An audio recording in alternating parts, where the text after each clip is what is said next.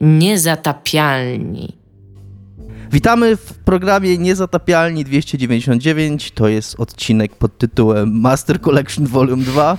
I w ten sposób ja, Dominik Gąska, który dzisiaj prowadzę, otwieram nowy cykl. No, mieliśmy Volume 1, więc można zrobić Volume 2 i w zasadzie tutaj możliwości są nieograniczone. Szaleńczej numeracji jeszcze. E, są tu dzisiaj ze mną tradycyjnie Iga Ewa Smoleńska reprezentująca własną opinię. I, I gość specjalny, tak? Tradycyjnie Adam Piechota. Dzień dobry, cześć, witam. Tak, Adam Piechota, Patryk Fiałkowski. Potrafi... Zwany też Patryk Fiałko... Patrykiem Fiałkowskim tak. zamiennie. Jest to tym razem Dzisiaj Patryk. bardziej Patryk. To jest tak naprawdę prawdziwy Patryk. Właśnie chciałem powiedzieć, że zdementujemy tym samym plotki, że to jest ta sama osoba, ale nie pomogłeś Patryk mi. Więc... Sorry. Musicie kiedyś zaprosić i mnie, i Adama. I wtedy może ludzie uwierzą, że to są dwie różne osoby. Okej, okay, ale nie wiem, czy mamy tyle miejsca w podcaście. To jest też fizycznie niemożliwe, nie da się być w dwóch miejscach na raz. Watch Dominik, weź powiedz coś o fizyce teraz. E, o czym mam powiedzieć? O fizyce. E, to jest bardziej zagadnienie z dziedziny teologii chyba. Okej. Okay. w dzisiejszym odcinku będziemy mówić chyba głównie o Baldur's Gate 3 i też nie ma Tomka dzisiaj z nami, nie dlatego będziemy mówić o Baldur's Gate, że Tomka nie ma z nami, ale akurat przypadkiem Tomka nie ma z nami, yy, a że Baldur's Gate 3 jest teraz hot shit i wszyscy o tym grają, wszyscy o tym mówią, trochę do pożygu, szczerze mówiąc, yy, ale no jest to też głównie chyba dlatego, że po prostu nic innego się nie dzieje, więc tak trochę się złożyły dwie rzeczy. Duża premiera i to, że środek wakacji w zasadzie nie ma o czym pisać, nie ma o czym mówić. A że Patryk akurat gra i z Patrykiem koresponduje dużo na ten temat i wymieniamy się różnymi spostrzeżeniami, to pomyślałem, że fajnie będzie go zaprosić i będziemy pogadamy sobie trochę o newsach, trochę o tym, co się działo wokół tej gry przy premierze, po premierze, a później pogadamy o naszych wrażeniach. Raczej bez spoilerów, y, jeżeli już to jakieś drobne dotyczące początku gry, ale nic czego byście nie wiedzieli już z materiałów promocyjnych. Natomiast jeżeli nie chcecie o tej grze wiedzieć zupełnie nic, bo wiem, że są wśród was tacy, niestety, dla których w ogóle mówienie o grze i omawianie jakichś wrażeń z niej czy opinii jest już samo w sobie spoilerem. Wydaje mi się, że takie, taka była perspektywa po moim recenzji Oppenheimera, w której w zasadzie nic nie mówiłem o treści filmu, mówiłem tylko o moich wrażeniach, a i tak zostały mi zarzucone spoilery. Yy, więc chyba po prostu niektórzy ludzie mają taką perspektywę, że samo w ogóle mówienie o swoich wrażeniach psuje im jakoś ich czystość ich własnych wrażeń. Więc jeżeli jesteście taką osobą, to. Ja miałam kiedyś ziomeczka, wciąż go w sumie mam. Ja no. jak nasz słuchacz, to się pozdrawiam, który nie jest w stanie oglądać trailerów, bo to jest spoiler i nie hmm. lubi patrzeć na plakaty, bo to też jest spoiler. Ja... Ja, prawdę mówiąc, jestem trochę taką osobą, którą opisuje Dominik, więc trochę się bałem tutaj być, bo jakbym był zwykłym słuchaczem, to w tym momencie bym pewnie stwierdził, dobra, posłucham tego odcinka, jak sam przejdę, nie wiadomo, co ten Dominik tam będzie wygadywał. I ten, ale stwierdziłem, że zaryzykuję i że y, zawieszę na chwilę trochę swoją spoilerofobię, być może zaawansowaną. I też czasem nie lubię trailerów oglądać, jeśli już wiem, że na bank coś zaraz zobaczę. Jakby, że nie wiem, idę za dwa dni na jakiś film, to już nie mam potrzeby obejrzeć trailera, albo zacznę grać w grę, o której wcześniej nie, nie, nie, której wcześniej nie obserwowałem jakoś za bardzo, no to też już nie będę odpalał trailera, żeby sobie... Tyłu książki też nie lubię czytać. Ja przodu też nie lubię. E, wow. E, ja mam z trailerami, jak już robimy taką dygresję, to spoko. E, z trailerami mam tak, że ja trochę to rozumiem tak intelektualnie, co ludzie mówią, bo jak obejrzę trailer, często jak mam tak, że jak obejrzę trailer po filmie, to się łapie za głowę, jak oni niektóre rzeczy nawet z końcówki filmu tam umieścili i, i, i że to nie jest spoiler. Ale jak oglądam trailer przed filmem, to jakoś w ogóle nie internalizuję takich poszatkowanych scen. Jakby w ogóle mi to nie, ja nie zapamiętuję ich nawet. Są te scenki, ja łapię klimat filmu, wiem, co się mniej więcej będzie w nim działo, ale na przykład jak jest scena wywarta z kontekstu, to ja jej nawet nie, nie jestem w stanie jakoś skumać tak naprawdę i nie przeszkadza mi to w ogóle, więc może jestem po prostu dostatecznie głupi, żeby móc lubić trailery. Yy, żeby nie zanudzać was i też dać coś dla tych, którzy wyłączą się na Baldur's Gate, to zaczniemy od co jest grane Igi, które nie będzie Baldur's Gate 3, więc nie, Iga. Nie, gram w Baldur's Gate 3. Co więcej, mam coraz mniej ochoty grać w Baldur's Gate 3, bo jest go po prostu za dużo. i jest ten przesyt taki kulturowy, który masz, gdzie ci coś cały czas napiernicze po głowie. A więc nie pograłam wiem, sobie... Jeszcze zanim, nie wiem, czy ten odcinek ci pomoże w takim razie. nie, właśnie jak mówiłeś, że trochę za dużo się mówi o Baldur's Gate 3, to byłam like, no, ja tutaj sobie posiedzę i posłucham. Będzie super. A, dobra, ja sobie z moim bardzo dobrym ziomeczkiem, Grzesiu, pozdrawiam, jeżeli nas słuchasz, a, pograłam ostatnio w giereczkę e, koopową, która się nazywa Bread and Fred. Chleb i Fred, w sensie bread and Fred. Nawet po polsku to działa. Trochę tak. I co jest no. w ogóle fajne, że to właśnie nie jest Fred i bread, na zasadzie, że dobierali rymujące się słowo do Fred, tylko odwrócili ten tytuł, co jest trochę cool.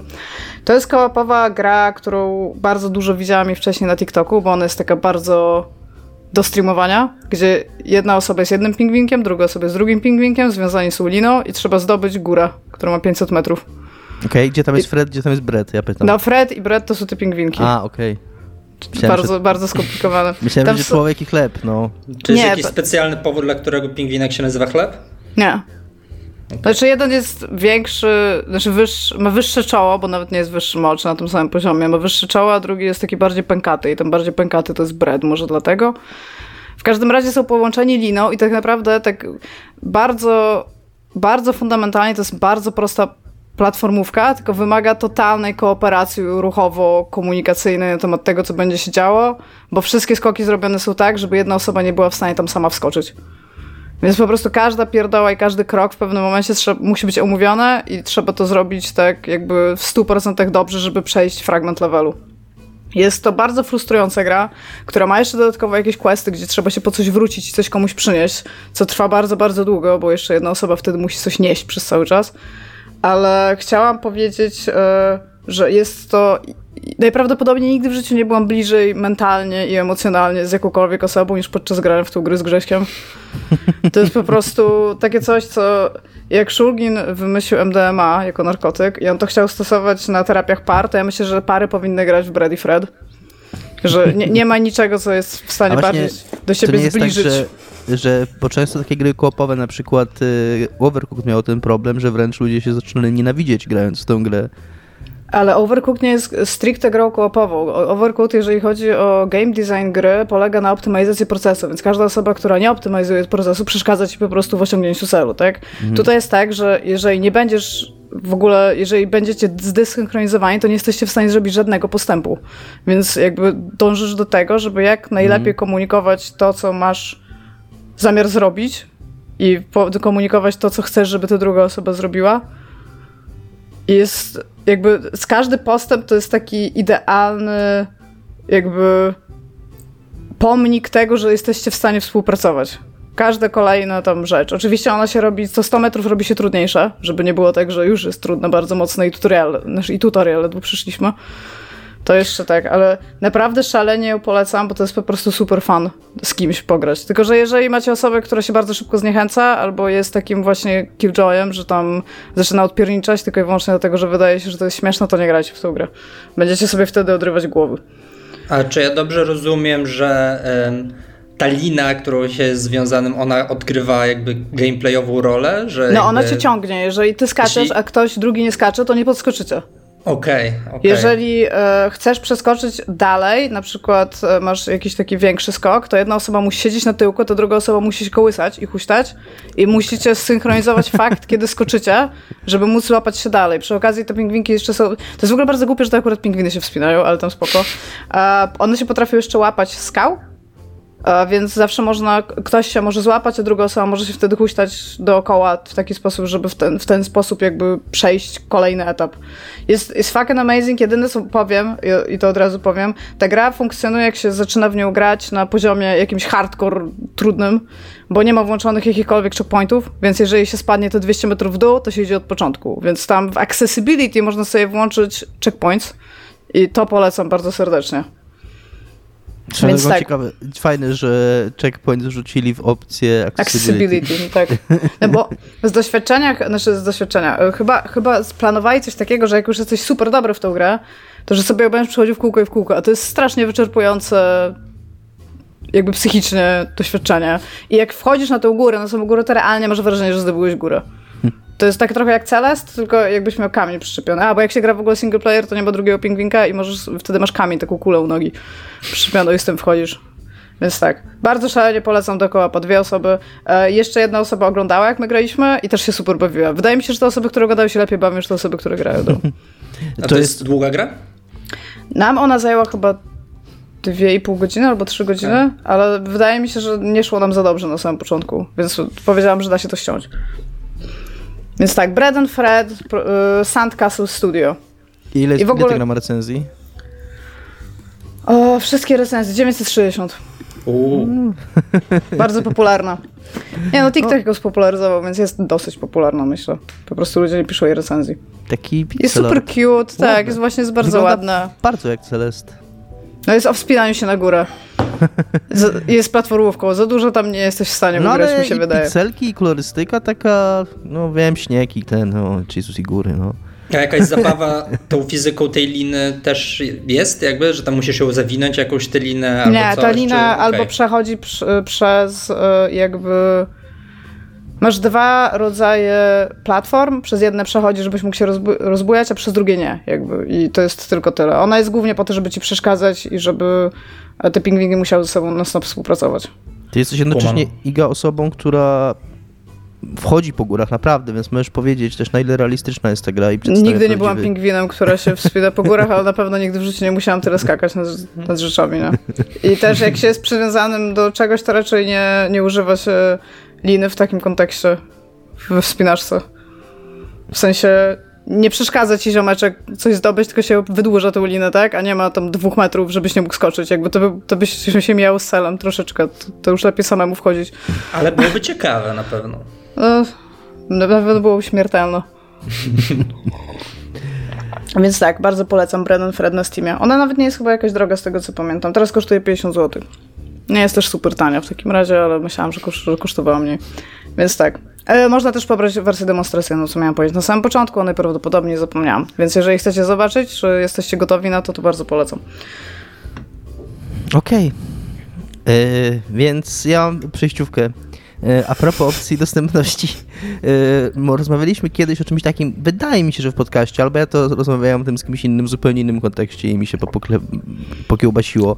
Ktoś e, kiedyś rozmawiał Ktoś o kiedyś tym, na pewno rozmawiał porozmawiać, tak, tak, no. I na pewno ja uczestniczyłem. Znaczy na pewno to jest też dużo powiedziane, ale tak mi się wydaje. To jest znakomita przejściówka, no.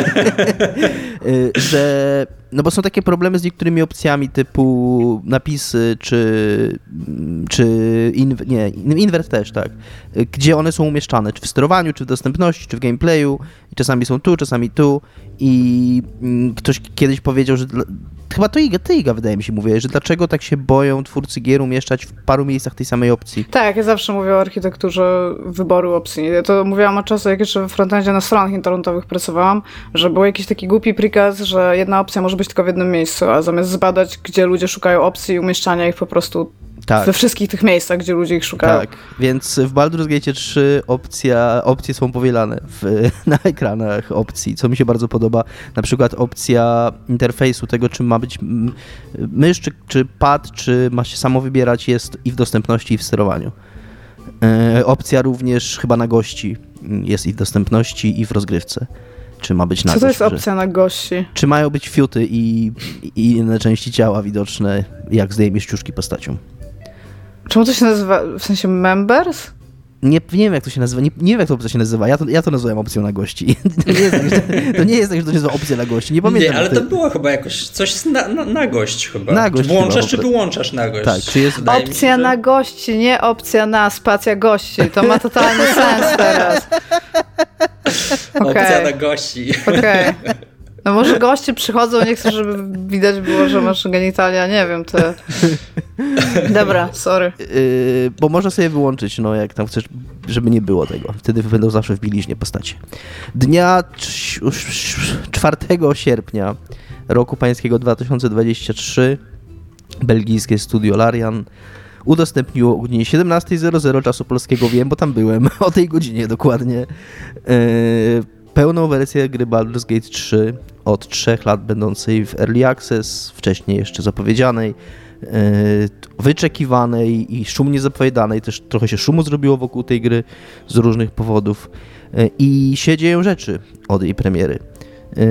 Gra przede wszystkim to, co no, z jednej strony nie dziwi, a z drugiej strony trochę, trochę dziwi, bo gra się okazała wielkim sukcesem i to się okazała takim sukcesem trochę nawet, wydaje się, przekraczającym. Znaczy, często się tak mówi, że to przekroczyło nasze oczekiwania.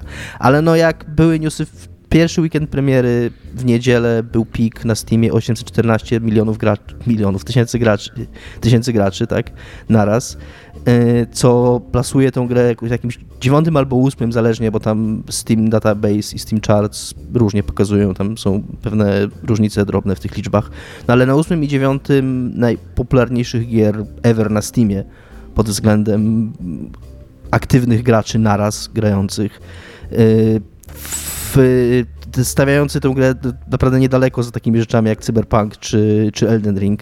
Przez tam długi czas po premierze w ogóle była na drugim miejscu na Steamie za Counter-Strike'iem, e, co grom single player się rzadko zdarza, szczególnie kurde niszowym RPGom izometrycznym, bardzo hardkorowym, bardzo nerdowym, takim wydawałoby się wręcz niezbyt y, kierowanym do masowego gracza tak naprawdę. Raczej rozwój tych gier tego typu szedł w stronę właśnie upraszczania jakichś takich mechanizmów, cyferek, nerdozy, a tutaj jest tego pełno. E, było coś takiego, że Sven Wink, Winki, Winkę, różnie to wymawiałem w internecie, to jest belgijskie nazwisko, nie mam pojęcia jak to się wymawia, mogłem to sprawdzić, ale tego nie zrobiłem. E, on mówił w ogóle, wrzucał takiego screena jeszcze zanim doszło do 800 tysięcy, jak było 400 tysięcy chyba w piątek, że na, wrzucą nas na Twittera, na portal dawno zna, dawniej znany jako Twitter. E, X. I, tak. E, tylko, no tak. E, takiego screena, że właśnie z tych 400 tysięcy aktywnych graczy i że on mówił działowi IT, że będzie najwyżej 100 tysięcy i żeby się, i że czeka go rozmowa z działem IT po, po weekendzie, jak to, że, że trochę nie doszacował. Ja wiem, czemu powiedział 100 tysięcy albo czemu tak napisał, bo 100 tysięcy to jest peak Divinity 2, e, co swoją drogą też fajnie pokazuje, że Polarian to nie jest jakieś tam małe, nieznane studio. Divinity 1, a szczególnie dwójka, to były gry, Divinity się... 1, a szczególnie dwójka. No tak, co, co, co źle mówię? No, że Divinity 1, a szczególnie Divinity 2, tak bym nawet powiedział. No, no. tak. No. no w każdym razie yy, Divinity 2 w szczególności bo Divinity 1 już było znaną grą, ale Divinity 2 jakby ich wyniosło i stało się takim ich przebojem. O tej grze się dużo mówiło, dużo pisało, tylko ona wydaje mi się odniosła taki sukces jak na skalę właśnie RPGa. To była bardzo popularna gra, ale w takiej skali ISO RPG i ona miała te 100 tysięcy peak players. Baldur's Gate 3 w tej chwili ma takie liczby gry AAA. Takie liczby Elden Ringa na premierę, nie? Takie, I, to, i to, to się ciągle ciągnie. Sprawdzałem tuż przed nagraniem, nagrywamy w niedzielę, było 713 tysięcy graczy, więc to nie jest też tak, że to był chwilowy pik tuż po premierze. Tam ludzie siedzą i napieprzają w tą grę, nie? Więc, yy, więc naprawdę no, no, też fajnie dla nich i, i, i fajny sukces. Yy, gra wyszła miesiąc wcześniej niż było, niż było to yy, zapowiadane. I teraz niestety już możemy przejść. Tak trochę negatywnie zaczniemy, ale też skleja się to z newsami, bo do, bardzo szybko po premierze mm, pojawiły się informacje o błędach, o czego można się było spodziewać z dwóch Czy powodów. możemy zacząć od tego, że ja wam zadam pytanie, bo to mnie. Ile wy macie gameplayów to już włożone, bo to też być może powie słuchaczom, z jakiej pozycji się wypowiadacie. Y, ja przed nagraniem dokładnie minęło mi 100 godzin od, y, od premiery, o samym, y, samej premierowej wersji, a łącznie z Early Access to jest ponad 200. Okej. Okay. Damn. No ja lightowo podchodzę na razie, mimo chęci, ale mam bodajże 25 godzin, więc to jest jakby wciąż... Czyli wyszedłeś z tego, z kreacji postaci już? Tak, dokładnie tak. Przeklikujesz się przez tutorial, rozumiem. Dokładnie tak. Tak, jak jesteśmy w ogóle w tym miejscu, to przed premierą oni mówili, że to jest gra na jakieś 70 godzin, co nie wiem, jak oni to policzyli może, podobno y, Jason Schreier przeszedł ją w 40 godzin. No to się... pewnie jakiś Golden Path liczyli. Pewnie jakiś Golden Path i pewnie hmm. na Easy, bo bo nie wyobrażam sobie tego. Sam pierwszy akt to jest luźno 50-60 godzin, jak się gra powoli, uważnie, normalnie.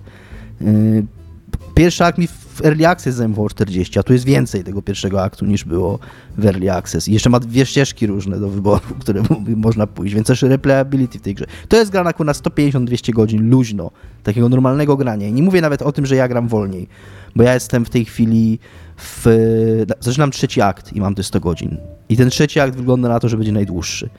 Więc ja tu spokojnie czuję 100 godzin. Mm, dla mnie, nie? Ale nawet takiego normalnego gracza, normalnie grającego i nie, nie ciśniącego tylko na, na właśnie na główny wątek, tylko to, to nie będzie 50 godzin. Nie wyobrażam sobie tego po prostu. Tam jest za dużo kontentu. Yy, więc w ogóle fajnie, mamy taką podwójną perspektywę. Ja jestem już dość daleko i dużo grałem, Patryk dopiero zaczyna, więc też poopowiadamy z dwóch stron, ale no mówię, zaczniemy od tej strony, bo to jest to, to takie newsy się pojawiły na początku. Był ten bug z save'ami, że gra przestawała ludziom save'ować jakoś krótko po premierze, co Larian odkrył, że związane było z ich wewnętrznym systemem cloud save'ów, bo oprócz tego, że ta gra się normalnie synchronizuje z Steamem, to jeszcze Larian ma swój wewnętrzny system cloud save'ów na potrzeby przyszłej premiery na PlayStation, żeby były cross-save'y pomiędzy PlayStation a PC, z tym, że jako, że wersji PlayStation jeszcze nie ma, to oni po prostu wyłączyli w pierwszym hotfixie te cloud save'y swoje, po czym je przywrócili po paru dniach w kolejnym hotfixie, kiedy to naprawili. E, no i mówię, od, od, od, od premiery w ciągu pierwszych kilku dni, w piątek był pierwszy hotfix i w następnym weekendzie dwa kolejne. Jesteśmy w tej chwili na etapie trzeciego hotfixa i w każdym z nich jest y, olbrzymia lista zmian i poprawek. Taka, tak, to są takie listy jak z premiery Cyberpunka. I oni sami, to nie jest żaden mój hate ani flame. I też zanim trochę zaspoileruję nasze wrażenia. To jest gra 10 na 10. To, wow. Jakby, to jest absolutnie gra 10 na 10. Natomiast e, ona ma problemy techniczne i problemy takie z bugami. To są wszystko drobne bugi, ale one są. E, I mówię, i to my zaraz opowie- o nich poopowiadamy ale chciałem dać takie tło, że to niezależnie od tego, co my subiektywnie opowiemy bądź nie powiemy, tutaj wrażenia mogą być różne, to faktem jest, że są te hotfixy i są te changelogi. Te changelogi są olbrzymie, więc y, to nie jest tak, żeby to coś będziemy wymyślać. Ale ja już się trochę nagadałem, więc Patryk, powiedz mi, jakie są twoje wrażenia na początek, jak od tego zaczniemy, od tej strony technicznej i strony y, stabilności tej gry? Moje wrażenia w sumie są całkiem niezłe. E, czuć taki junk e, często, znaczy może często. Mm, może nie jakoś super często, ale no zdarza się tak, że nie wiem, postacie czasem mówią o rzeczach, e, które niekoniecznie się potoczyły w jakiś konkretny sposób, w jaki się u mnie potoczyły.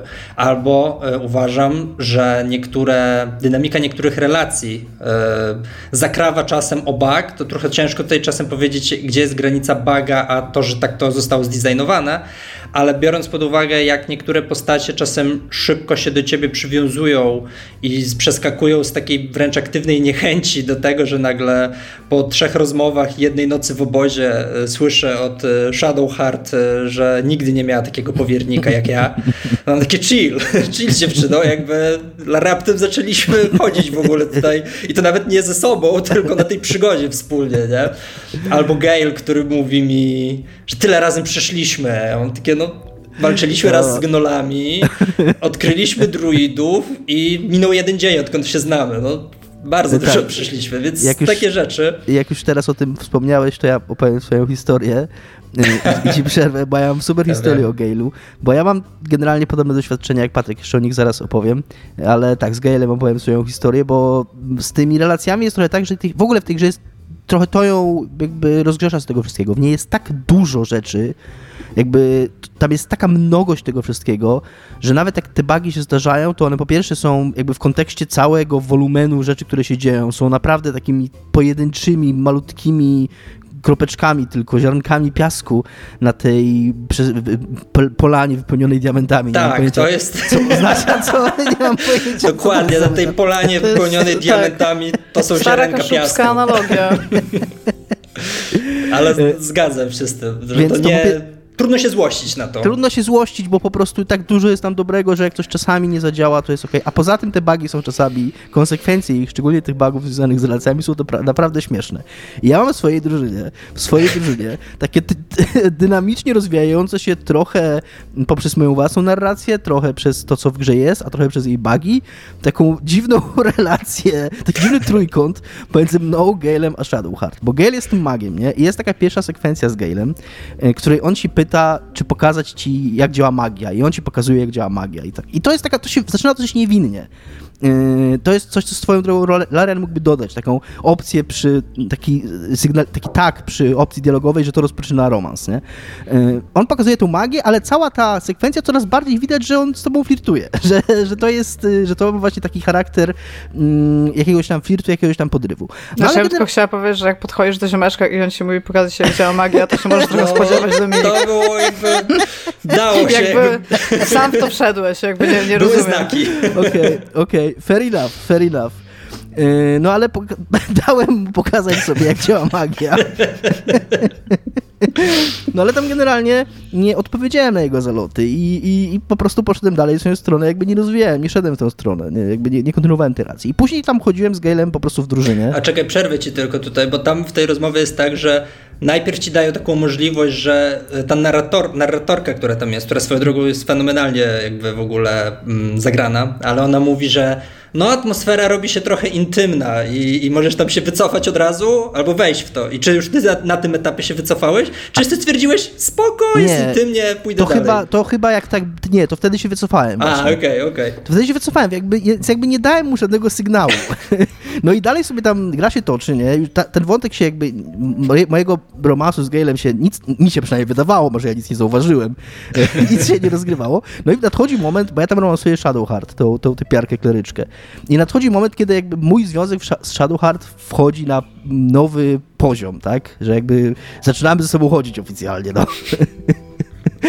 Zapytałeś się o chodzenie, mam nadzieję. Tak, tak. Znaczy nie, ale i pojawia się ten taki, taki wykrzyknik nad Gailem, że Gail chce z tobą porozmawiać. I zacząłem rozmawiać z Gailem i Gail wpadł w jakąś taką w ogóle dramę, nie? Że czy to nic nie znaczyło, co było między nami, to, czy, czy, czy relacja ze mną jest dla ciebie tak mało ważna, nie? I taki w ogóle, ja mówię, Gail, chill, mieliśmy jedną rozmowę i kurde, nawet nic do niczego nie... pokazuje, jak działa magia, Dominik. A on, że ja zrozumiem, jeżeli ten, i ja, jeżeli nie chcesz, to ja będę, jeżeli chcesz, zechcesz, żebym pozostał, to ja będę nadal twoim przyjacielem, mimo że to boli. Nie wiem, co boli, gej, sobie wkręciłeś coś typie, ogarnij się. więc, więc na tym etapie sfrędzonowałem Gejla. Ale kurna biega ze mną cały czas w tej drużynie i kurna energia jest dziwna, nie? On czasami wraca, wraca do tego i jest taki kurde, no, ma taką trochę energię takiego nice guy'a, nie? Który sobie, na którego byłem po prostu miły, a ten sobie wkręcił, że coś jest między nami, nie? Więc yy, tak, była w ogóle taka to scenka... może ma podwójną klasowość, Mac Simp. A nie możesz go odwołać? Bo nie można powiedzieć, ej stary, this is fucking awkward, jakby... Tak, dokładnie zrobiłem. Właśnie dlatego wróciłem znowu do Asteriona w drużynie, bo miałem takie wrażenie, że Gale musi trochę wychillować. Wsadziłeś go do więzienia, basically. Tak. Więzienia A... przyjaźni. Ale jest tutaj jeszcze jedna sekwencja, jest tutaj jeszcze jedna sekwencja, jeszcze jeden element tej historii, też związany z bugiem, bo w pewnym momencie zniknęły mi o czym nie wiedziałem. Mi się wydaje, że to jest jakoś związane z tą edycją Digital Deluxe, bo w niej się dostawało takie specjalne ciuszki, bo to się ma ciuszki do obozu. I ja mam takie ciuszki fioletowe, ładne, fikuśne, które były częścią tego Digital Deluxe Edition. Tylko w pewnym momencie te ciuszki mi zniknęły z ekwipunku. O czym... To była magia. O, o czym się nie zorientowałem. I, I w momencie, kiedy to się stało, to akurat wszedłem do obozu i czasami jest tak, że jak wchodzisz do obozu, to masz od razu sekwencję dialogową. I tak wtedy było. I to była sekwencja, w której Gale, a właściwie taka mm, projekcja, którą on stworzył magiczna, zapraszała mnie na odwiedziny do niego. I ja stałem przed tą jego projekcją cały nago z fujarą na wierzchu. Chyba rozumiem, gdzie on widzi, no że może coś między wami może być. Wysyłasz mu sprzeczne sygnały. No więc, więc okej. Okay. Może okay. ty się ogarnij. No i, no i ubrałem się.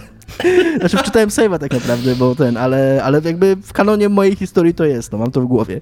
I poszedłem na to, na to spotkanie z nim, bo myślałem, że chcę po prostu pogadać jak typ, no, że na jakąś sprawę związaną z naszą misją, my tam walczymy o przetrwanie, o zbawienie świata.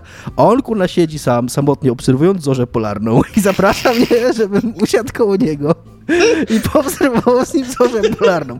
A to już było po tej, to już było po tej rozmowie, z, że już mam, że już wchodzę na wyższy poziom z tą, z Shadowheart.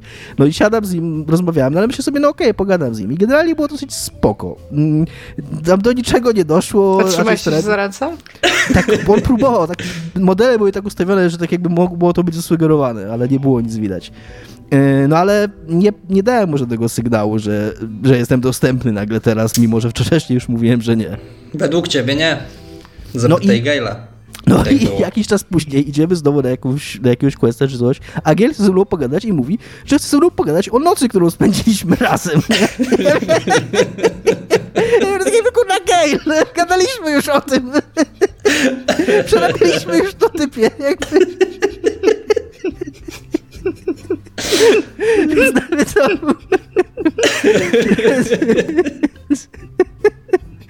To był ten moment, kiedy, kiedy stwierdziłem, że Gail zdecydowanie jakby musi chillaksować. I...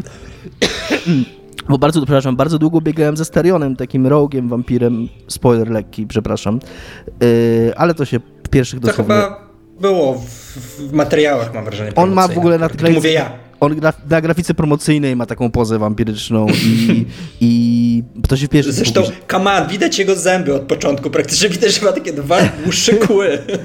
tak, no i ja z nim biegałem... Yy, głównie dlatego, że jest jedynym rogiem i jednak otwieranie zamków, po prostu robienie pułapek jest potrzebne.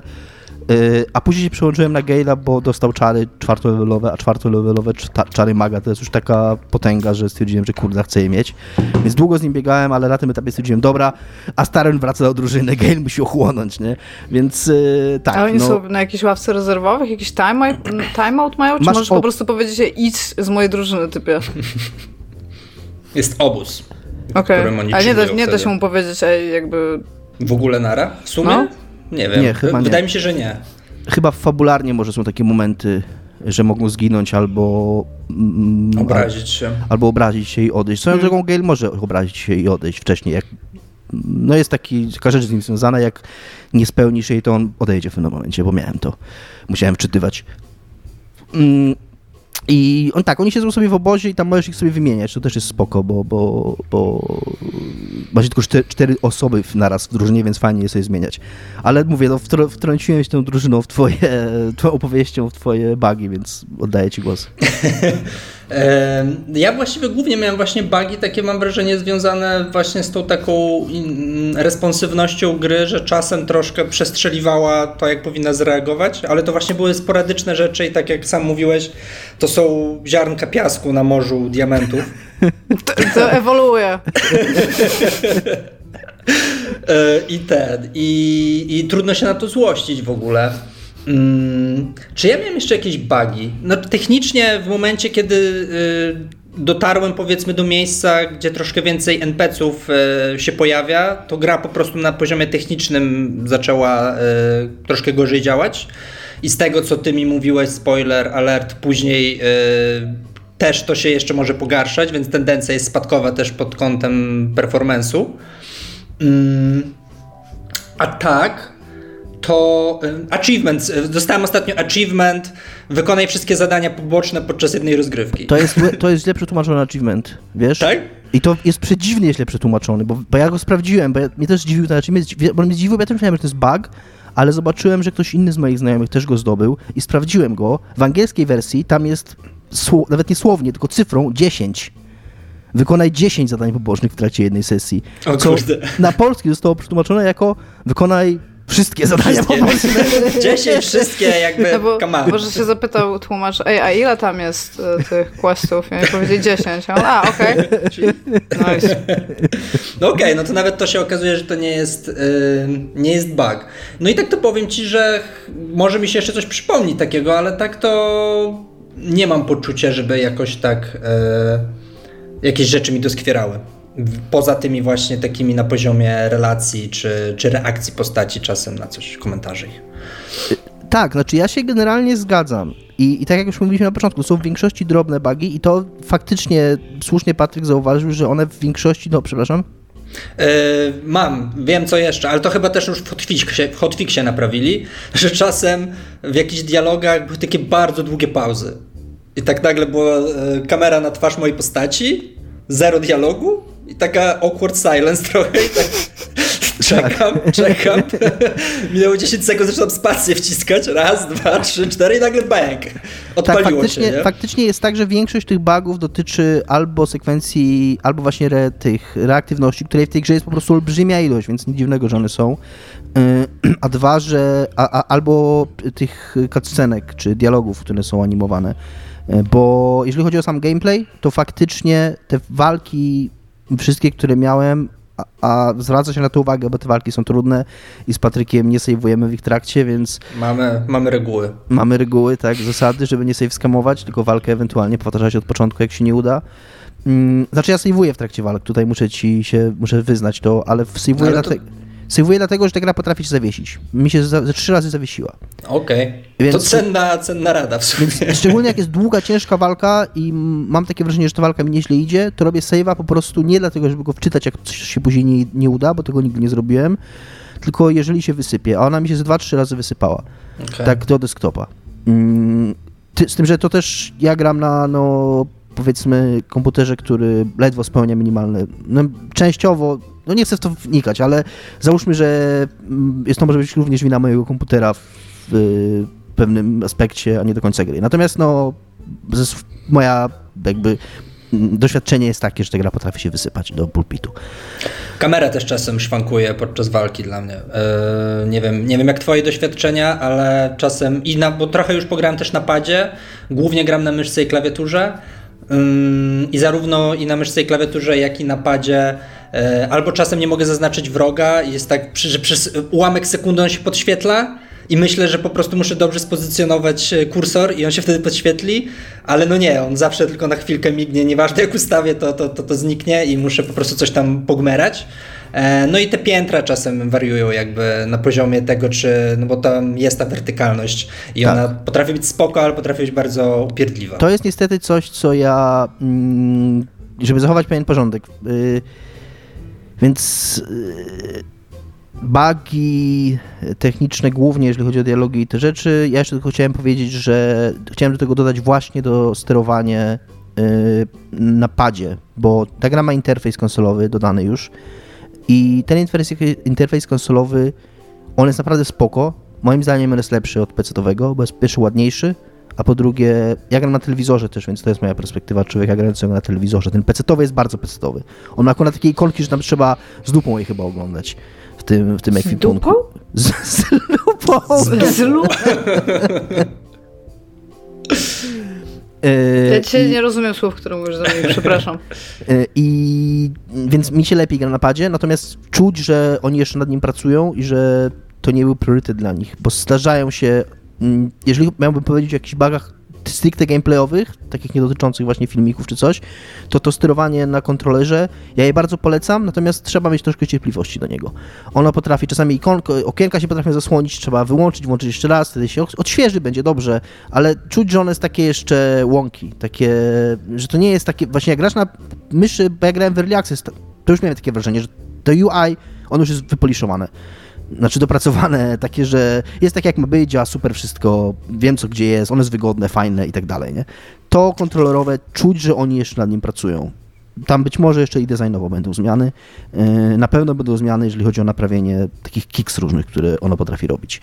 Więc to jeżeli chodzi o bugi, no, Dobra, bo mówimy o kwestiach tam technicznych i tam super spoko, że gry wychodzą nieskończone i obviously jest completely unplayable z tego co słyszę i nie da się grać bardzo te trzy. Ale jak już Tak, ale jak już przejdziecie przez te wszystkie bugi, których jest tak dużo, o których mówicie, ja słyszałem w ogóle, że Baldur's Gate 3 jest nazywany Cyberpunkiem 2073. Nie, nie jest tak nazywany i nie powinien być tak nazywany.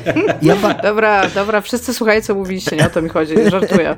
A ja mam do was takie pytanie, bo tego nie powiedzieliście, to gracie w RPG single player, jakby kim gracie?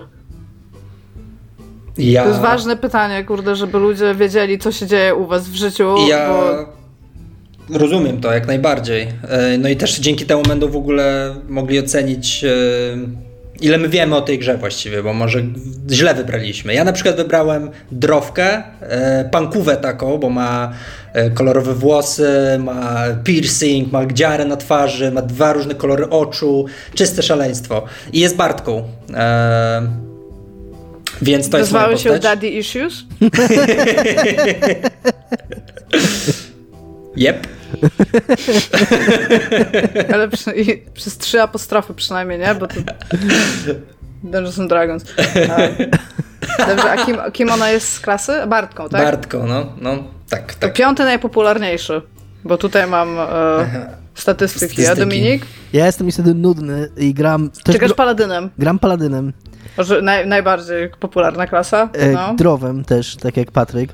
Bo jeżeli chodzi o, kla o klas, y, rasę postaci, to też mieliśmy z Patrykiem taką rozmowę przed premierą, jak gadaliśmy, kim będziemy grali. I chyba obaj doszliśmy do wniosku, że z jednej strony człowiek jest nudny, y, i chciałoby się w grze fantazy zagrać czymś innym niż człowiekiem, ale z drugiej strony jakieś takie tam półork czy Dragonborn to już jest trochę zbyt szalone, jak dla mnie przynajmniej. I no, jakoś, dla mnie też. I nie, nie, nie wczuwałbym się w tą postać. Więc Adrow był taką, jako, takim kompromisem pomiędzy czymś ciekawym i innym, a jednocześnie na tyle podobnym do człowieka, że tam jest spoko.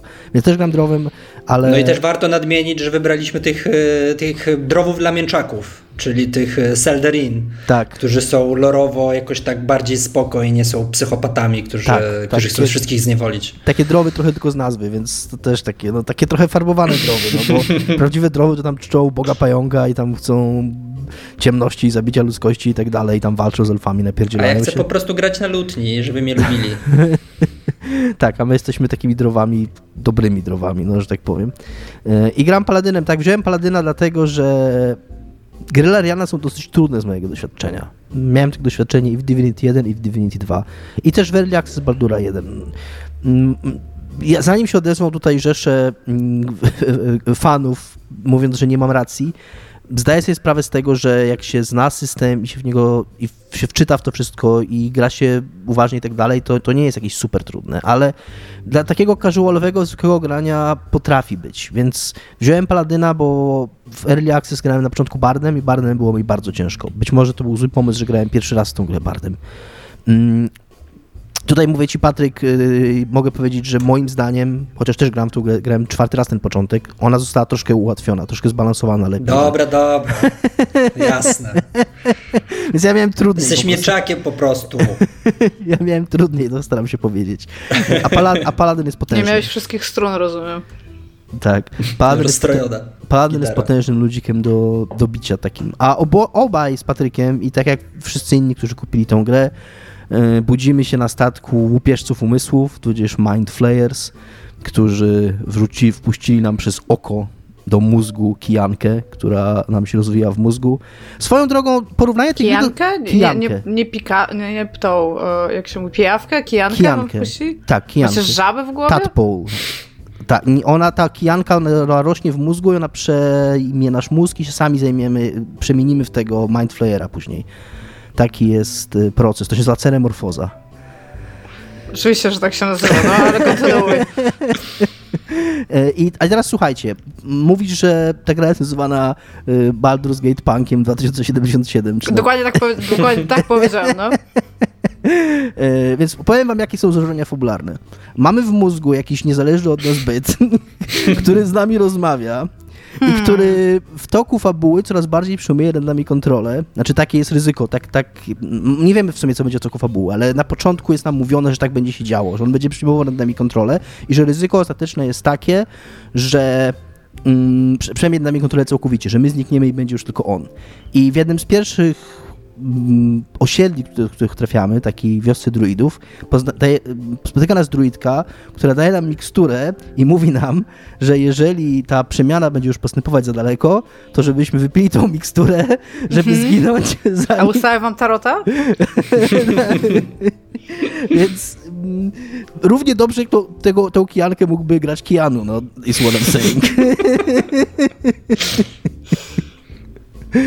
Więc takie są, tak, to jest sam początek gry, takie są założenia fabularne, a dalej co się dzieje, to już musicie odkryć sami. Gra jest podzielona na trzy akty, każdy dziejący się w zupełnie innym miejscu.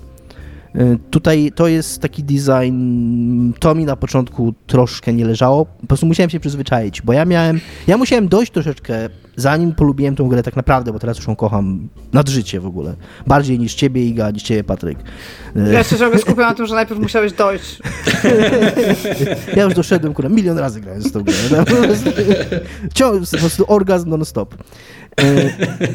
Y, do takiego, do takiego spokoju z faktem, że to nie będzie mimo że tak nazywa się Baldur's Gate 3 i to jest też coś, co trzeba powiedzieć ludziom, którzy być może grali w Baldura 1, Baldura 2 mm, i teraz są, nie słyszeli o tej grze, nie znają gier Lariana, chcą w nią zagrać.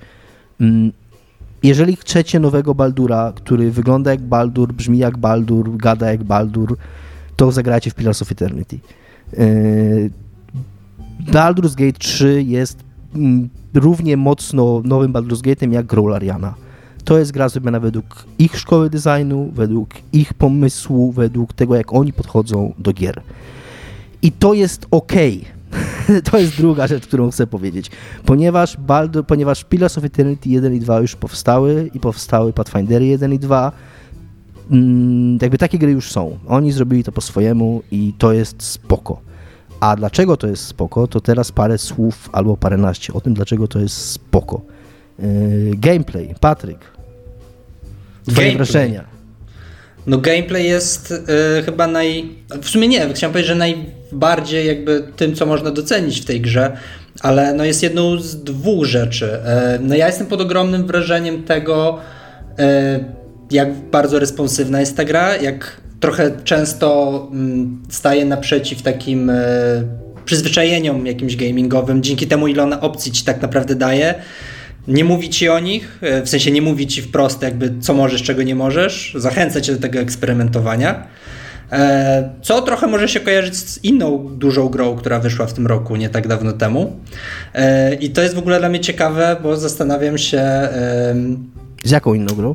No właśnie no, też... Mam na myśli Zelda, A, no, Zelda że Zelda okay. też A, okay. zachęca do tego, żeby myśleć poza pudełkiem i, i, i, rozwiązywać problemy po swojemu, tylko że o ile w Zeldzie to jest właśnie tylko gameplay, bo trochę questy sobie, a gameplay sobie, i o ile Zelda jest cudowna i też ją kocham i tak dalej, włożyłem w nią 160 godzin, to tam te questy są bardzo takie basicowe i, i, i no i historia jest jaka jest, umowna, mm, pretekstowa, to tutaj w Baldurze nie dość, że ten gameplay zachęca do tych eksperymentów, to te questy i te historie aktywnie na to reagują. Nie, nieustannie właściwie brane jest pod uwagę to, jaką gramy klasą postaci, jaką mamy rasę, co powiedzieliśmy właśnie kiedyś, jakie mamy, jakie mamy relacje z tymi postaciami, na jakim etapie jesteśmy, jak, jak często obozowaliśmy dotychczas, bo tak naprawdę te, tam jest taki system e, z Dungeons and Dragons long restów i short restów i short rest można zrobić tam w każdym momencie i ci przywrócić trochę życia i tam niektórym klasom y, jakieś zaklęcia. A, a long rest to jest taki właśnie sekwencja, w której wszyscy są w obozie.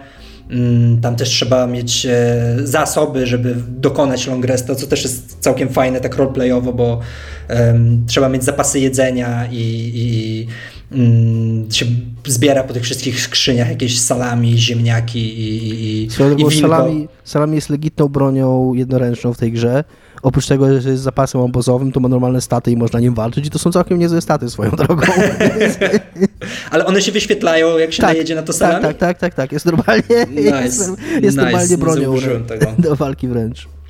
No, więc, e, więc, więc te, long resty jakby też progresują niektóre wątki fabularne, więc... E, tak, ja tu chciałem dodać tego, co Patryk powiedział, bo oprócz tego, że jest mnóstwo tej reakcji, tego, powiesz, jak oni właśnie reagują na wszystko, co robisz, naprawdę, i to i, i na wszystko, co robisz i na właśnie to, że tam jest co chwilę mm, ja praktycznie, ja czuję autentycznie grając tę grę, że to jest historia napisana pod Paladyna.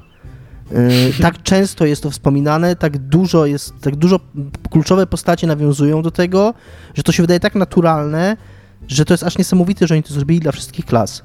Ale mało tego, że oni zrobili to dla wszystkich klas, to tam jest jeszcze w tej grze mm, jest tak dużo takich ukrytych małych rzeczy. Jest na przykład, y, jak, o których możesz nawet nie wiedzieć, że one będą. Mm, jak masz tą barbarzynkę Karlach, i ona ma taki silnik w klatce piersiowej, mm, który jej się psuje. I jak w pewnym momencie znajdziesz pewną rzecz, w świecie i zagadasz z pewną osobą, o której nawet nie wiedziałeś, że masz o niej zagadać, że masz do niej zagadać, nikt ci o tym nie mówił, ale nagle masz cały dialog i całego nowego questline'a z tym związanego, że, że masz nią, że akurat miałeś nią, ją w drużynie, tą postać, że akurat miałeś ten przedmiot i akurat wróciłeś do tej postaci, która była w lokacji kawałek wcześniej i z nią zagadałeś i nagle masz nową w ogóle, otwiera się przed tobą nowa w ogóle jakaś nowa ścieżka w tej grze. E, jest ten przykład to jest przykład z trzeciego aktu, ale to jest przykład, i dlatego mi wolno, który sam Sven Winke, czy Winki, czy podawał. Możesz po prostu mówić Sven V. Sven V podawał y, na, jako rzecz, którą robi. Jest cyrk w mieście w trzecim akcie. I w tym cyrku jest Jean który ma takie koło fortuny do kręcenia. On ci mówi, zapłać mi 500 sztuk złota, w ogóle 500 sztuk złota i będziesz mógł zakręcić tym kołem fortuny. I zawsze przegrywasz tym kołem fortuny. I on się śmieje, z ciebie śmieje i tam przegrywasz i nara, nie? Ale jak wpadniesz na to, żeby wziąć złodzieja, zakraść się mu za plecy, zrobić pickpocket na niego, to on ma w kieszeni pierścień magiczny, który rzuca czar magiczna ręka, którą oszukuje. Więc możesz mu ukraść ten pierścień. Jak mu ukradniesz ten pierścień, to wtedy zagrasz w to koło fortuny, wygrasz w to koło fortuny, on się wkurzy, wyśle cię w ogóle do jakiegoś takiego, mm, takiej krainy dinozaurów, gdzie taka jest mała mapka, ale nagle walczysz z jakimiś dinozaurami w lesie, nie? Tylko twoją postacią musisz albo przekradać, albo walczyć z nimi, nie? E, I później możesz mu zarzucić to, że on oszukuje i zamiera cię w taką, zamienia cię w taką mm, tą o, krąg sera, którym się toczysz jak Pac-Man po, po lokacji, nie?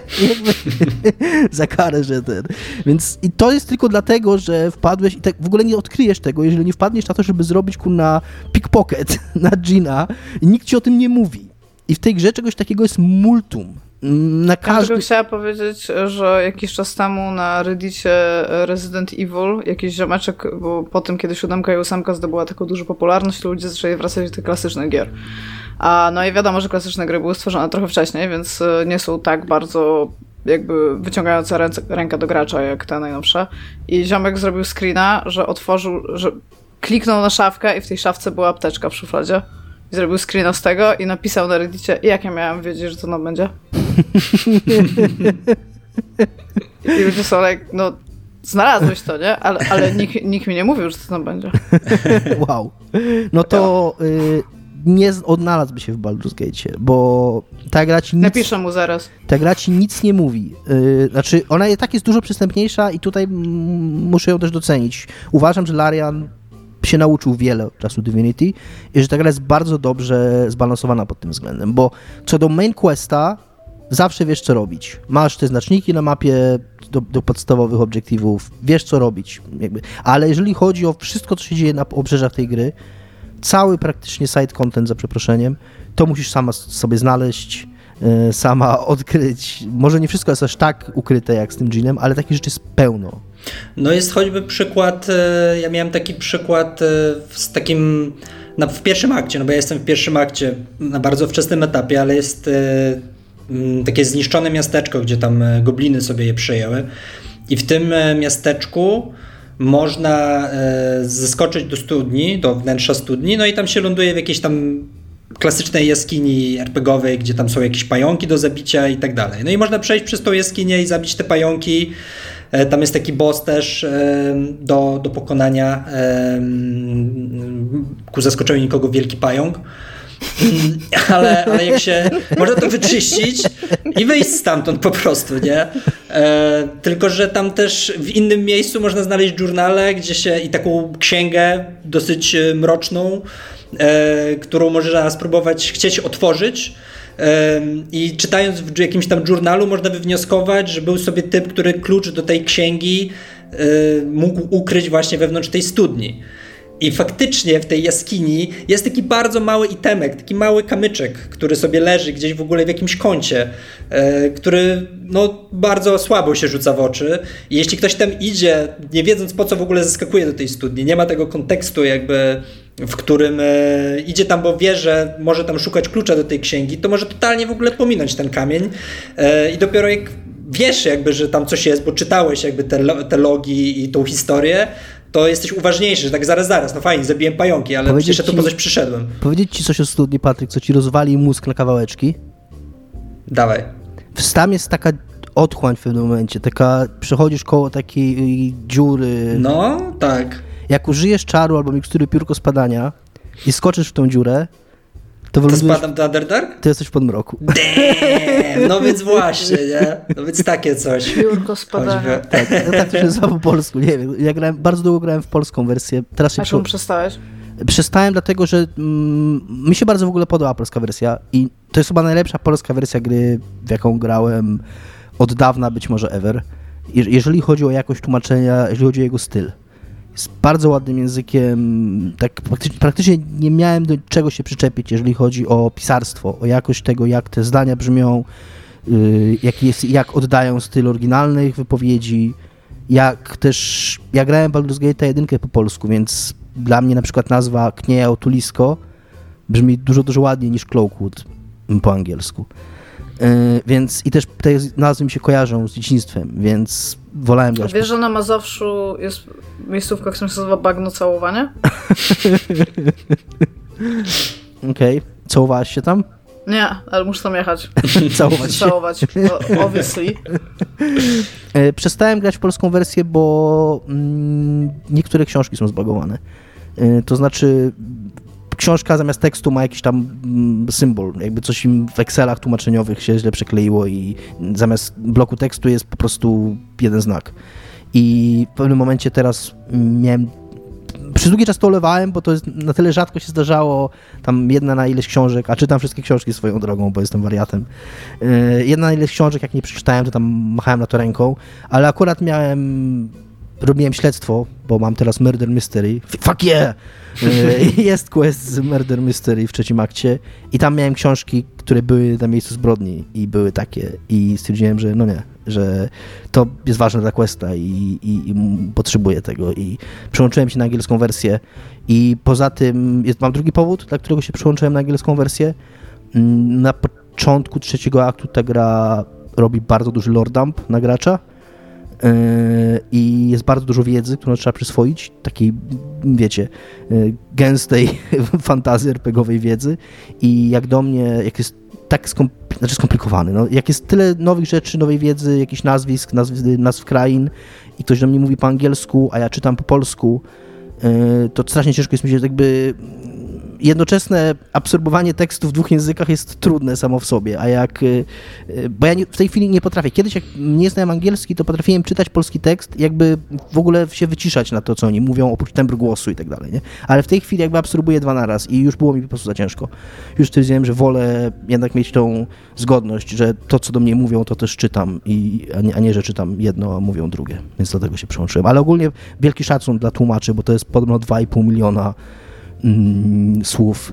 I, I tutaj naprawdę jest kawał dobrej roboty. Zdarzają się drobne bugi, tam na tyle tekstu, nie wiem, te trzy literówki widziałem, yy, czy coś takiego, ale, ale jest bardzo ładne to tłumaczenie. Do porównania Biblia ma 773 746 słów.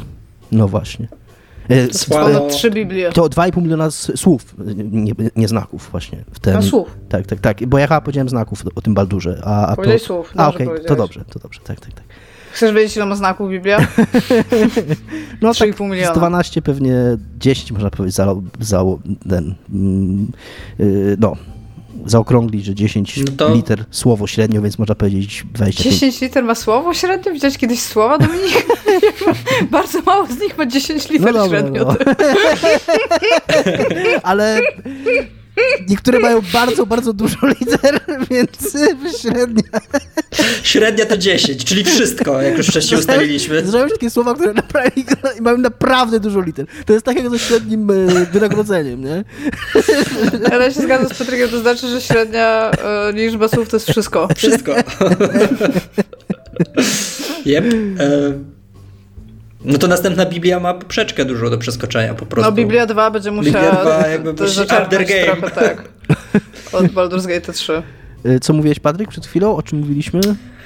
O Boże, o czym my mówiliśmy? A, no mówiliśmy o, i o skakaniu w przepaść i znajdowaniu tak, tak, małych tak. No, kamyczków w wielkich jaskiniach. A, wiem co chciałem powiedzieć, ale a to, to jeszcze zanim ci oddam głos, nie chcę, żeby było tak, że cię zagaduję, ale to mamy dobrą przejściówkę do newsa, którego mm. też chcę przytoczyć, bo była mm, sprawa tłumaczenia brazylijskiego Baldur's Gate 3, że ktoś na Twitterze zauważył, że brazylijska agencja, która robiła tłumaczenie Baldur's Gate 3 jest wymieniona na napisach końcowych tylko z kilku nazwisk y, jej zarządu y, i nie ma w ogóle wymienionych tłumaczy.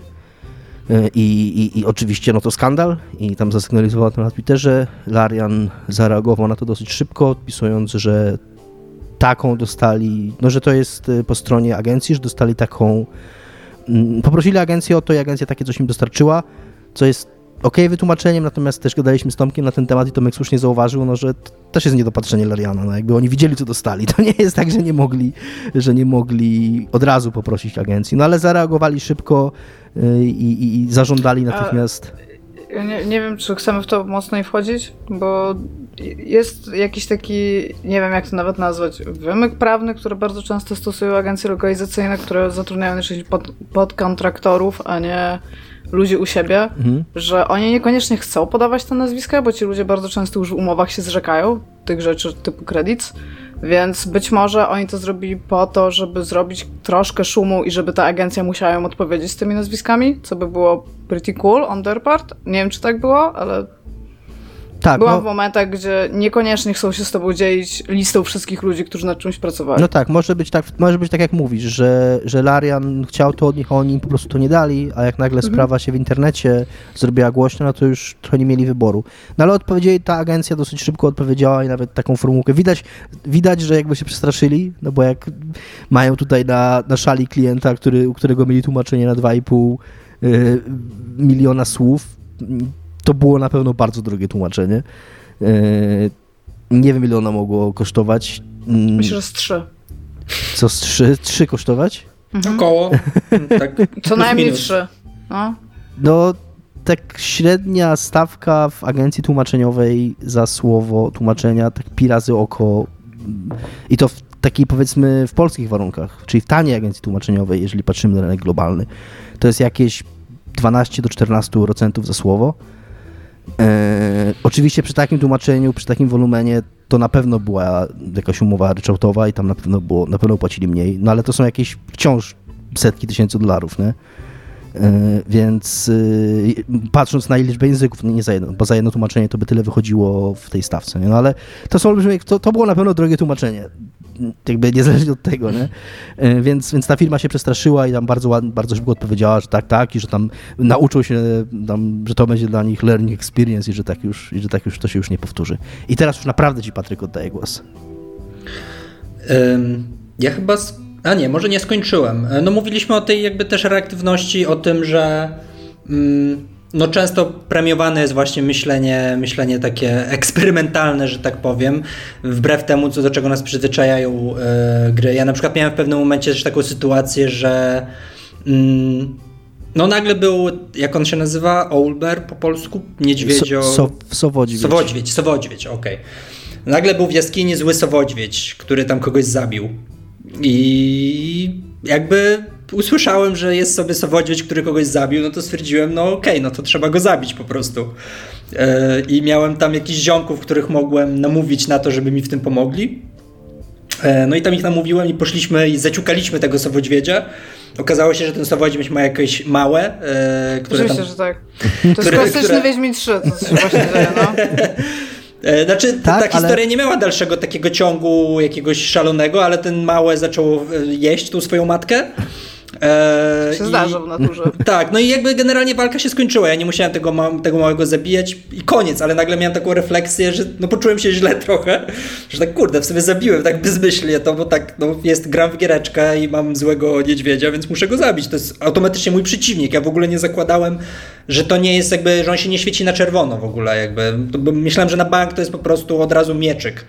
E, a okazało się, że nie. Jakby zapisałem i, i wczytałem sobie, żeby nie było, to nie był safe scamming, to był, znaczy, to był safe scamming, ale w ramach researchu, bo wróciłem ostatecznie do mojego save'a tego pierwszego, to, to byłem tak- ciekaw. To nie jest tak, że nie wolno wczytywać gry nigdy, tylko chodzi mi o takie oszukiwanie w walkach. Nie, nie no że... tak, tak, tak, aczkolwiek no ja też wolę jakby się trzymać mojej historii. Tutaj się Jasne. źle poczułem trochę z tym, że zabiłem tego Sowodźwiedzia, ale stwierdziłem, dobra, no jakby niech przyjdzie kiedyś ten mały Sowodźwiedź i, i, i zasłuży na moją głowę i, i poprzysięgnie zemstę i tak dalej.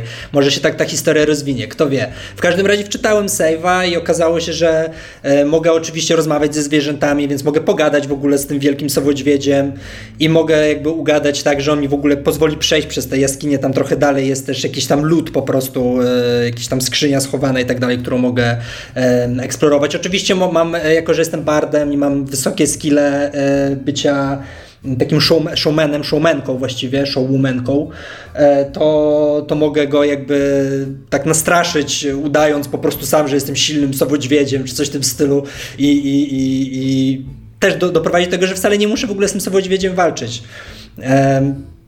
Więc to też na mnie wrażenie właśnie zrobiło, że, że nawet i to, to w ogóle jest też jakaś super poboczna rzecz, jakaś to nie jest nic, jakiś, część jakiejś wielkiej historii, ale po prostu to, że mm, wchodzisz z jakimś teoretycznie domyślnie przeciwnikiem w tej grze yy, i myślisz sobie, że jedyne co możesz z nim zrobić to po prostu walczyć, zebrać lód, no to no nie, tutaj jest jakby ja na je, w ciągu pięciu minut co najmniej 3-4 jakby scenariusze sobie rozegrałem tego, jak w ogóle to spotkanie w jaskini może się potoczyć.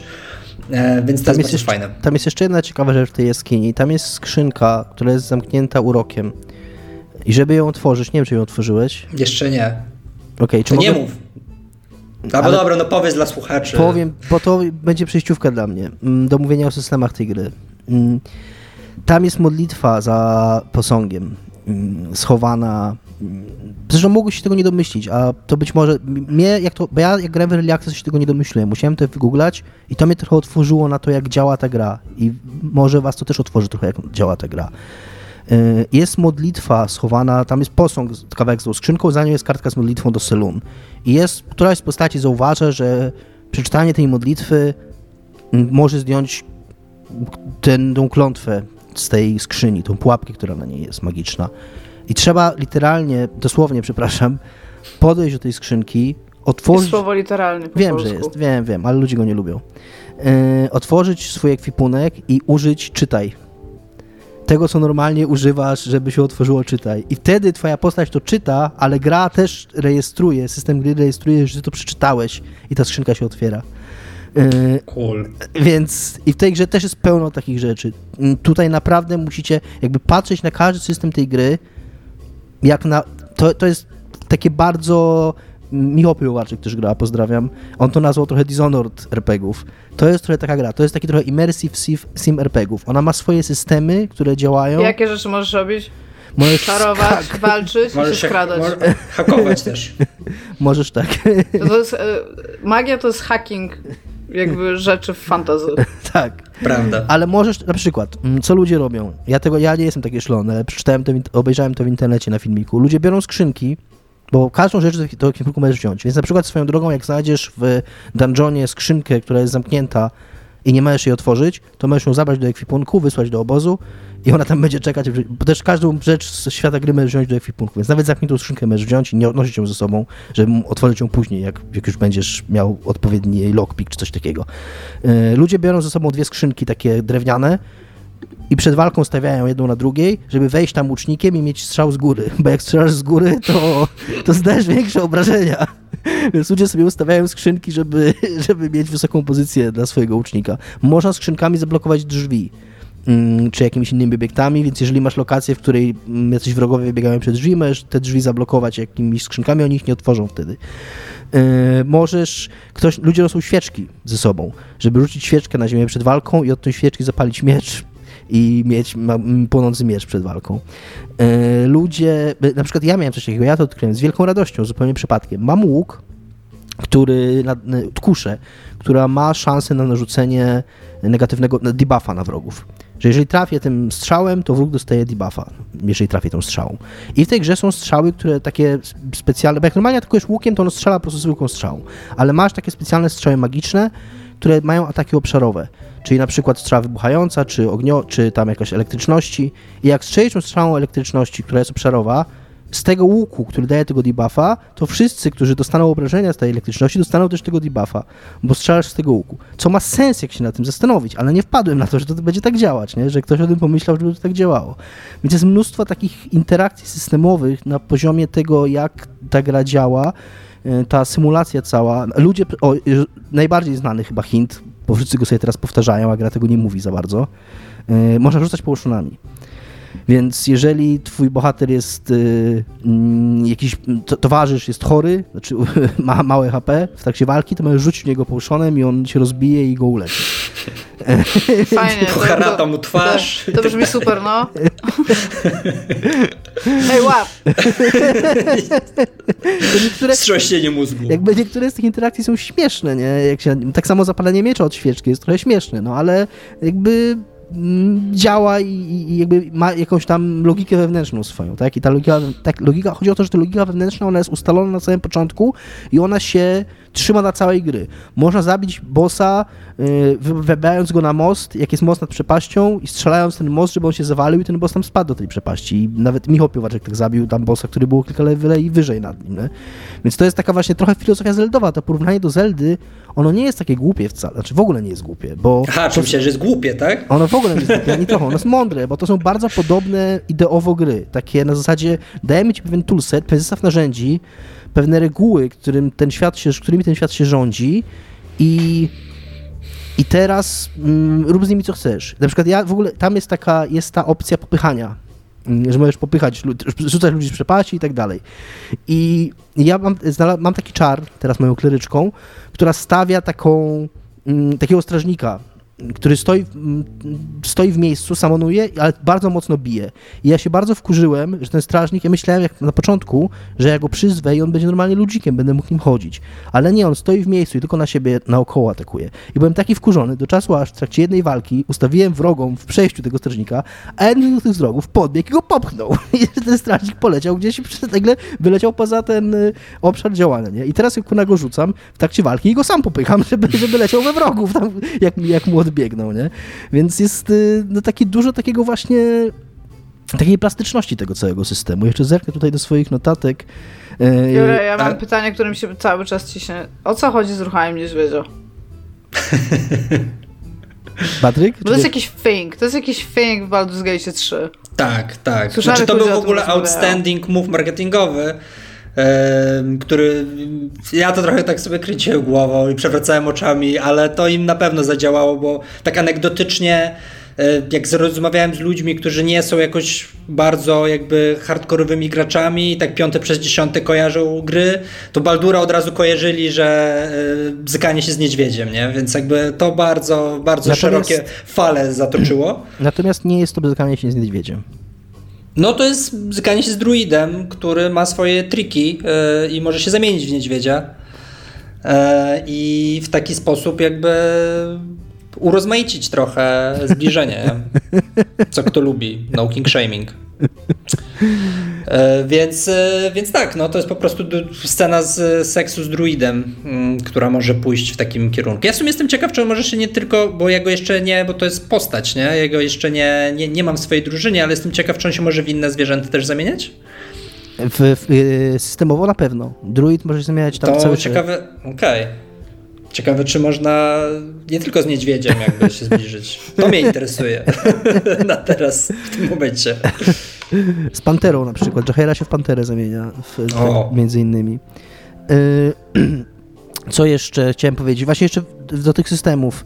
Ma się, bardzo szybko zdobywa się, w pierwszym dungeonie zdobywa się amulet rozmawiania z nieumarłymi. I to Patryk wspominał o gadaniu ze zwierzętami. Jest mikstura, jest czar gadania z zwierzętami. Ile oni dialogów nagrali do zwierząt? Praktycznie każde zwierzę w tej grze, które jest, ma coś do powiedzenia. Często Ale to jest. Jak dużo nie grałam w Divinity, bo to nie są dobre gry dla Igi, to tam też mogłeś tak. gadać ze zwierzętami, tak, tak, tak. każdy jest, coś mówił. Tak, tak, to jest, to jest y, totalnie wzięte z, z Divinity, ale to wszystko, jakby tu trzeba taki, taką gwiazdkę zrobić i na dole pod tą gwiazdką dodać, że tak, ale mm, tu jest wszystko zrobione na cutscenkach, nie?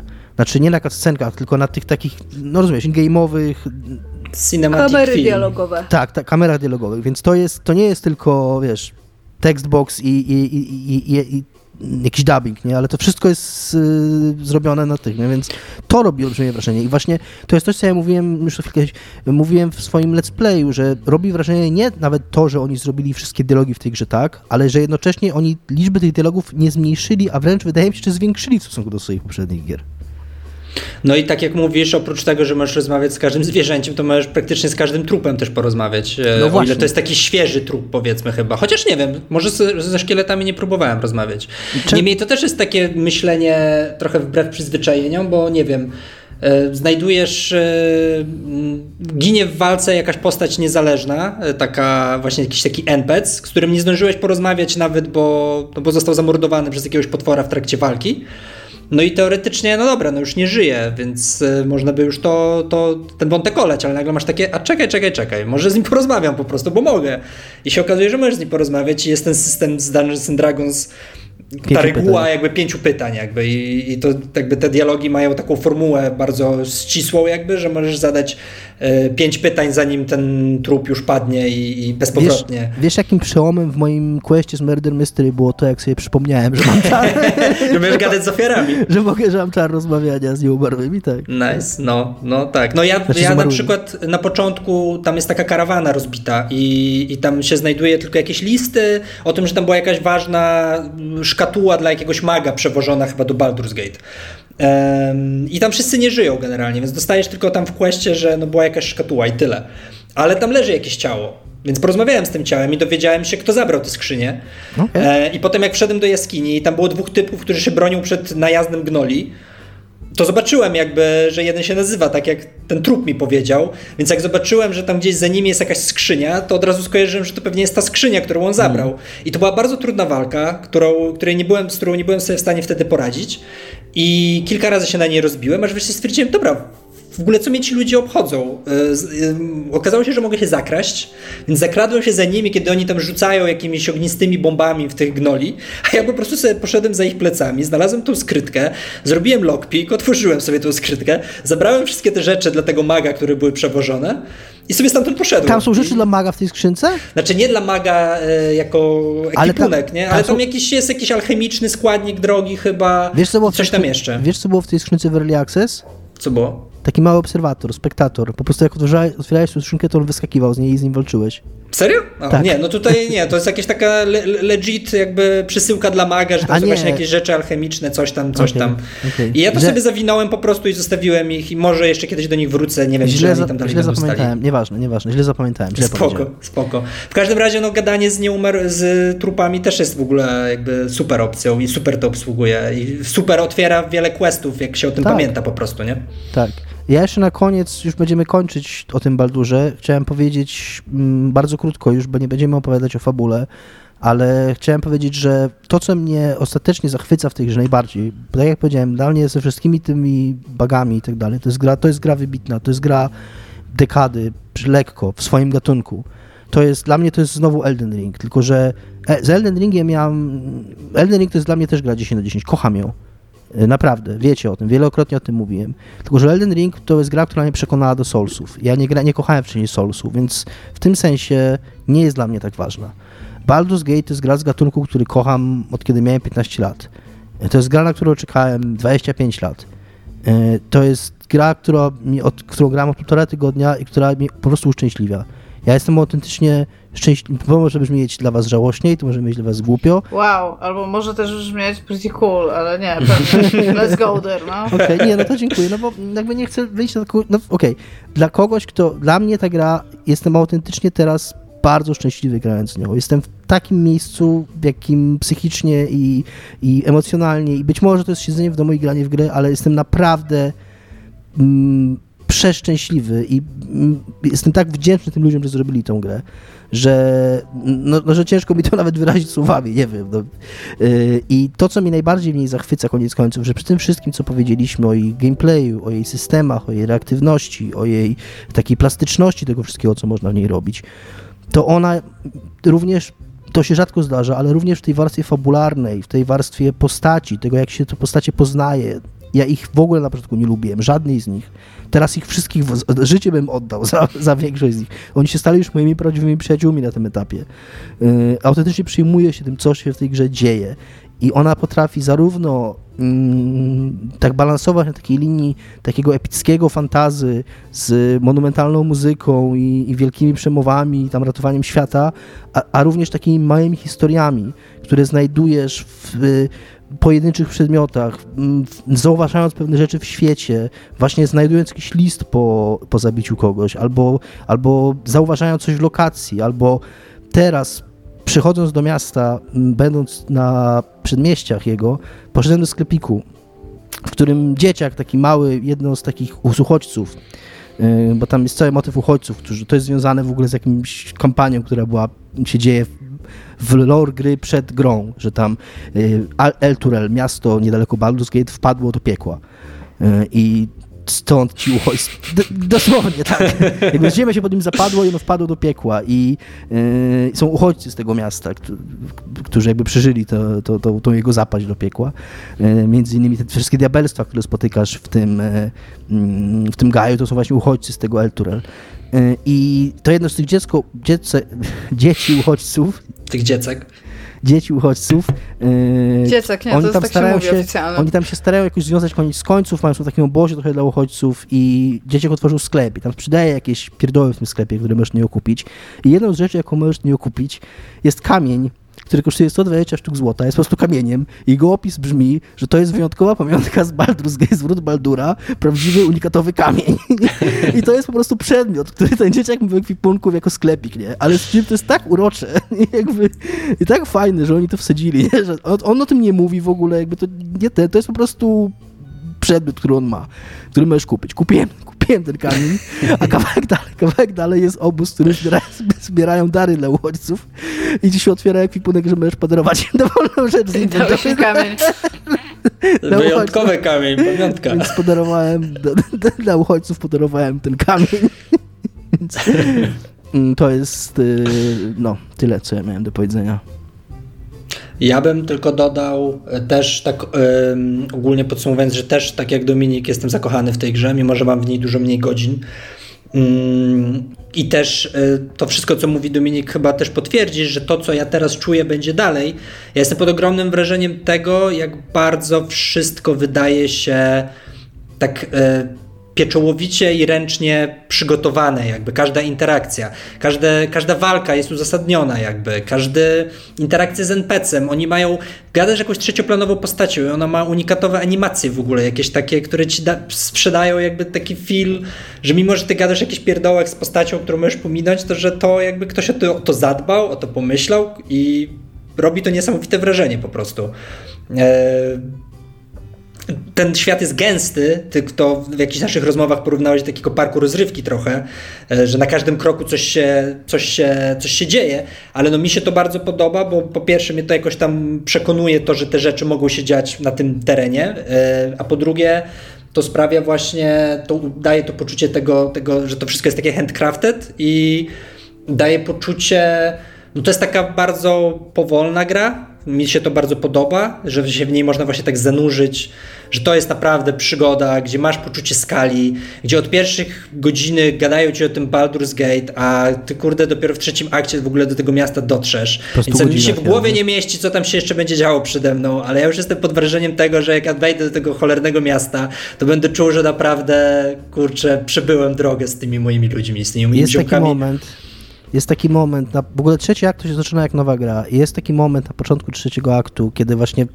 wchodzisz na jakieś takie mury, jakiś ruin, jest taki długi shot na miasto i taka, taka muzyka epicka się włącza i góra to jest tak wspaniały moment, żeby tam dać late title card. Jakby, jakby oni tam zrobili kurna logo Baldur's Gate 3 very, very momencie, late title card. po 100 godzin to ja byłbym w ogóle przeszczęśliwy. Ktoś, e, ktoś musi to zmodować. Ludzie zajmijcie się tym. Tak, tak. Tak, więc jakby no, jestem pod ogromnym wrażeniem. Dobrze, to teraz dla odmiany, Patryk, co jest grane u ciebie poza Baldur's Słuchajcie, nie Baldur's grałem taką grę, nazywa się Baldur's Gate 3. Nie, no... Y u mnie jest grana, y, pomyślałem, że powiem o albumie muzycznym, o który, którego ostatnio y, całkiem dużo słucham i który jest po prostu ciekawą rzeczą. Mm, jest, nie dość, że jest fajnym albumem, to jest ciekawą ciekawostką. e, ponieważ nie wiem, czy wiecie, być może teraz po premierze Barbie, gdzie Ken ma swój e, numer muzyczny, który chyba jest popularny, ludzie się bardziej o tym właśnie dowiedzieli, ale Ryan Gosling, e, oprócz tego, że jest spoko aktorem, ma też trochę kariery muzycznej za sobą. Mhm. I w 2009 roku razem z jakimś swoim ziomkiem, chyba też z branży filmowej, który się nazywa Zach Shields, jest chyba producentem filmowym i scenarzystą trochę. E, w duecie nagrali płytę, jako duet Dead Man's Bones się nazywa. Mm, płyta jest o tej samej nazwie. Nagrali ją w ogóle z e, chórem dziecięcym, mm, ze szkoły, którą założył e, Flea, basista Red Hotów w ogóle, jako drugi fun fact. Trzeci fankat jest taki, że to jest naprawdę spoko płyta e, i naprawdę ciekawa. Tak jak mówię, zespół i płyta się nazywa Dead Man's Bones. E, I jest to efekt zajawki Ryana Goslinga i Zaka Shieldsa e, tematami duchów. To gdzieś wyczytałem na jakiejś Wikipedii czy coś, że rodzice Ryana Goslinga się wyprowadzali, jak był dzieckiem, z jakiegoś domu, bo uważali, że jest nawiedzony.